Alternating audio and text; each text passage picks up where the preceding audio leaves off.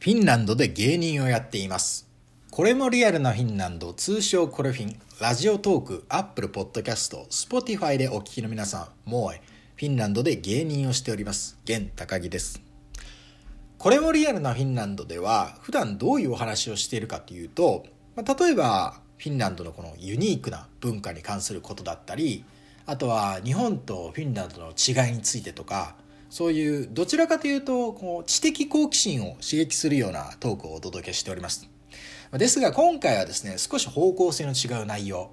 まあ、タイトルにもある通り、フィンランドで芸人をやっていますということで、このフィンランドに関するあれやこれやを話しているこの男、この現高木という男がですね、何者なんだと 誰なんだお前はということに関してですね、お話していこうと思います。まあ自己紹介がてらですね、こんなトークをお届けしようと思います。ということで今回お話しする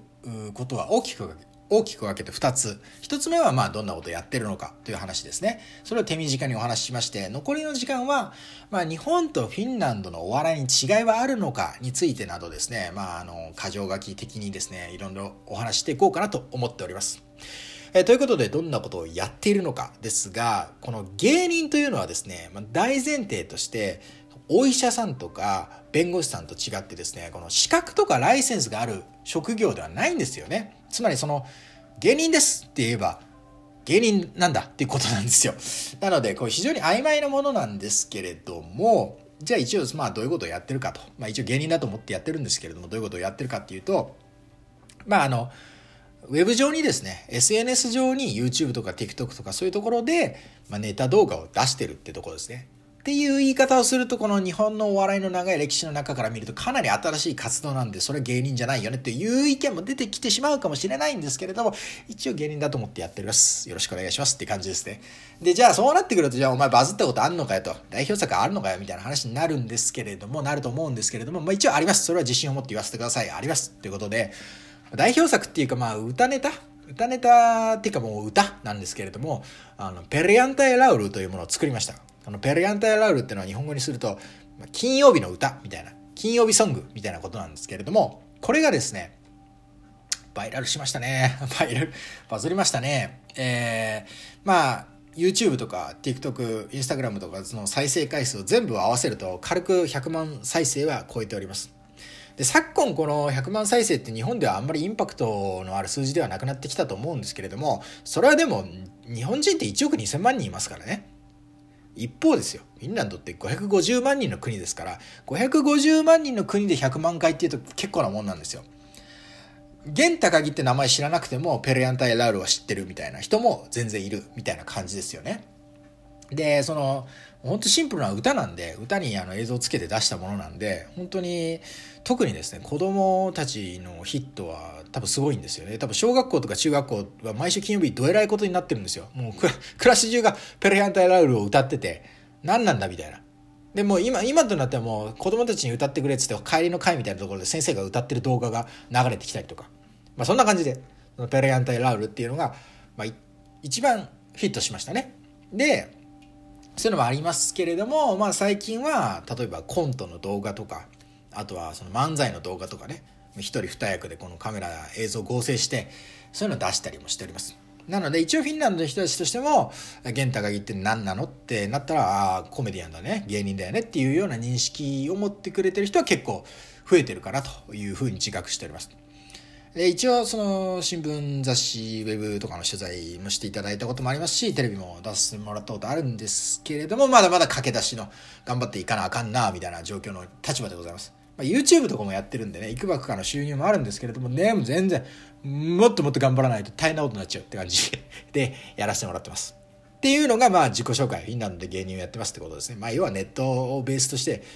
えー、お笑いのネタみたいなのを作ってますって感じです。で、残りの時間はじゃあ、日本とフィンランドのお笑いの違いとか、そういうのをですね、つらつらと語っていこうと思います。とはいえ、まあ全部主観ですし、あとまあ移住して1年ぐらいですからね、まだ1年足らずなんで、あの全部を網羅してるわけではないんですけれども、でもいろいろ発見とか気になることあるんで、そのお話をしていこうと思います。日本とフィンランドのお笑いの違い。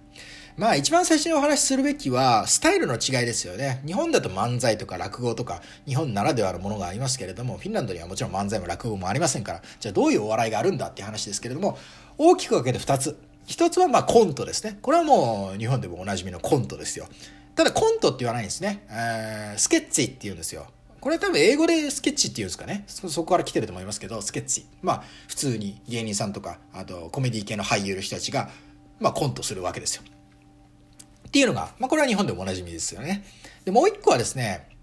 これは、まあ、日本はあんまり馴染みないですけど、スタンドアップっていうものですね。スタンドアップっていうのは、まあ、マイク持った芸人とか、そういう人たちが、あの、ステージ出てきて、ね、おしゃべりして、まあ、笑いを取るみたいな。で、話は、まあ、例えば、滑らない話みたいなエピソードをトークする人もいるし、あとなんかこのプレゼンみたいな感じで、こういうふうに思うことがあったんだよ、みたいな話をする人もいますし、まあ、いろんなタイプがありますけど、とにかく一人で出てきて一人で喋る。マイク持って喋るっていうのが、スタンドアップですね。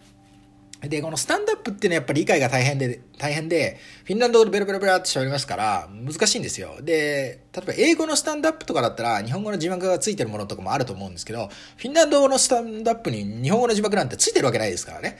で、英語の字幕もない、まあ英語も別にそんなわかんないし、英語の字幕もないですし、フィンランド語の字幕出る時もあるんですけど、チャンネルによっては字幕出ないんでわかんないって感じですね。みたいなコントとスタンドアップってものがベースとしてありまして、で、このコント番組とスタンドアップ番組もあります。テレビでそういうネタ番組もあります。ただ、日本のネタ番組と比べると全然数は少ないし、どっちかというとなんか本当にショーをそのまま、特にスタンドアップはなんかショーをそのままお届けしてるみたいな感じ。ショー形式の番組って感じですね。で、コントはもっと多いですね。コントの方がまだ番組が多いかなと思います。で、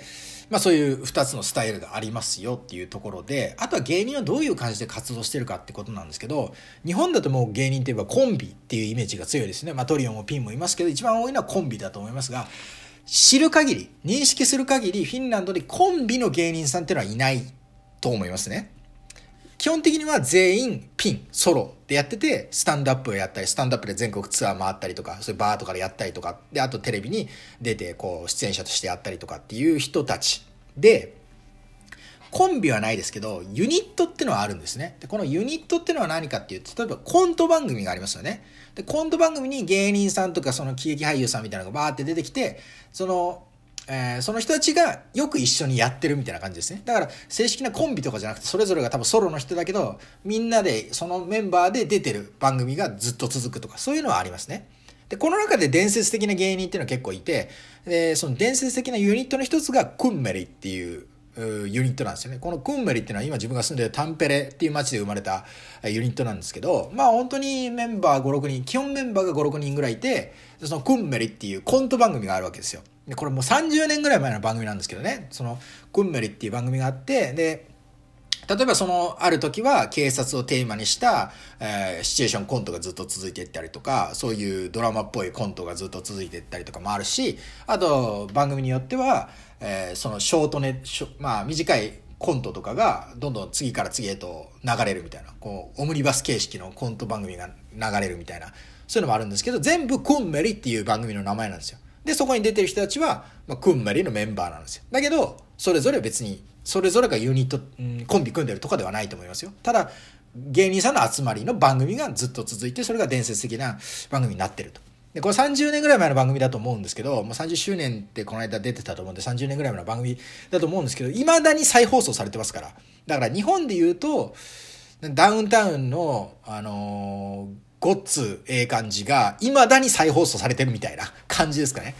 それが結構、まあ、伝説的な芸人。だから日本よりは芸人の量も少ないし、新陳代謝もあんまないかなと思いますよね。まあもちろん、新しい番組とかもあるんですけどね。まあそういう意味で言うと、まあコンテンツはあんま多くないかなと思います。クンマリっていうのがまあユニット。で、ももっと古いので言うとスペデっていう、もっともう亡くなってる方ですけど、芸人の人が、ピンの人がいて、まあその人はもう本当映画こう昔のコメディ映画に出演したりとかそういうので人気になってでこうこう晩年の方はなんかテレビの司会者やって、いわゆる笑っていいと思うみたいなゲスト呼んで、こうスタジオでゲームしてみたいなそういう番組をずっとやってたりとかっていう人がいたりとかね、のがあります。で、最近の番組っていうのもいろいろあると思うんですけど、プートウスっていうなんかこういろんな芸人さんとか、あとこう俳優、コメディ系俳優の人が出てきて、なんかキャラを演じて、どのキャラが一番面白いかみたいな、勝ち抜きみたいな。で、それ最近流行ったのはなんか、まあ、あんまりお勧めできないんですけど、その、なんかスウェーデン人をちょっとバカにしたネタですね。スウェーデン人で、ステスウェーデン人のステレオタイプみたいな格好してて、ちょっとバカにした感じのステレオタイプの格好してて、それでスウェーデン人がフィンランド語喋ると、こういう変な間違いするよねみたいなのをやってるみたいなキャラクターとかね。まあそういうプドースっていうキャラ演じる番組とかもありますけどね。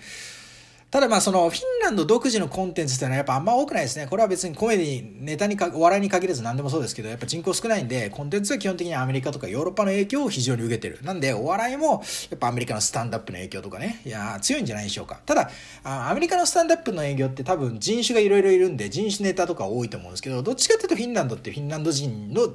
割合が結構多いんでね、もうちょっとこう生活に根ざしたネタとかエピソードトークとか、そう、日本人でも割と受け入れやすいタイプのネタ、スタンドアップでも多いかなと思いますけど、でも基本的にはアメリカ、ヨーロッパのスタイルを受けてます。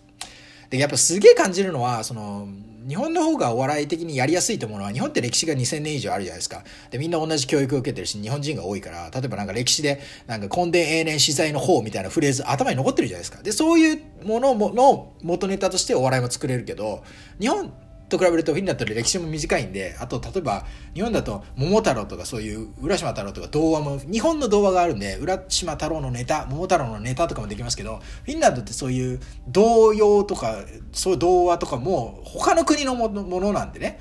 フィンランドのものってあんまないんで、だからそこをいじったネタとかしづらいんで、ネタの作りやすさという意味では、日本の方がやりやすいかなと思います。って感じで、語ればきりはないんですけれども、まあ、これくらいにします。えー、今後とも定期的にですね、これもリアルなフィンランド更新していこうと思います。火曜日になるかもしれません。